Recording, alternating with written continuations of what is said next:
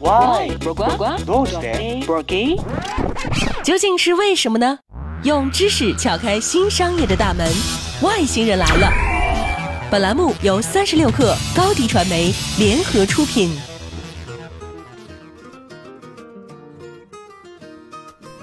现在打开时事新闻、明星爱豆的微博，你总会看到一众官博在底下撒泼卖萌。 官博们齐头并进的在活跃的像个高仿号的路上一去不回头，热衷于抢沙发、抢热门的风气似乎兴起于一夜之间。但是你知道，作为始作俑者的海尔官博为什么会成为这些企业官微的总教头吗？首先是海尔官微能紧追热点，对时事迅速反应。不管是在明星唐嫣、罗晋公布恋情的微博下面，还是在王健林说海尔当年砸冰箱没几个钱的长文章下，我们都能看到海尔官博略带戏谑却立场鲜明的留言。不仅如此，海尔还带了一大波的蓝 V，趁机搞营销刷话题，让事情充分发酵，每次都能凑着热度赚足眼球，怒刷一波存在感。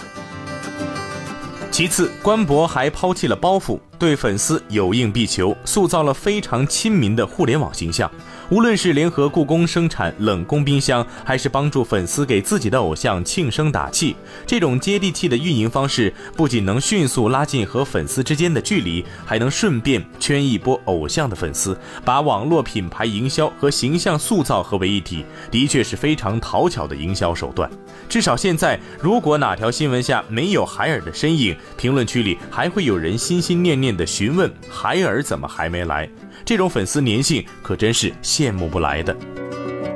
最后，还是海尔作为三十多年的老品牌，却主打年轻化形象，凭借反差萌更容易引起年轻人追捧，得到较高的热度。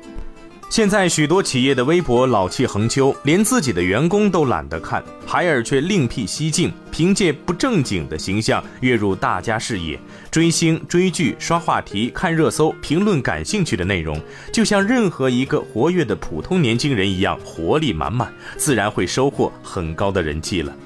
所以，因为紧追热点和粉丝亲密互动，以及老品牌新面貌的反差萌，海尔才能在官博运行的路上另辟蹊径。所以，有时候想要开辟新路径并不难，就看我们有没有创新的想法和付诸行动的魄力了。好了，本期节目就是这样，外星人，咱们下期不见不散。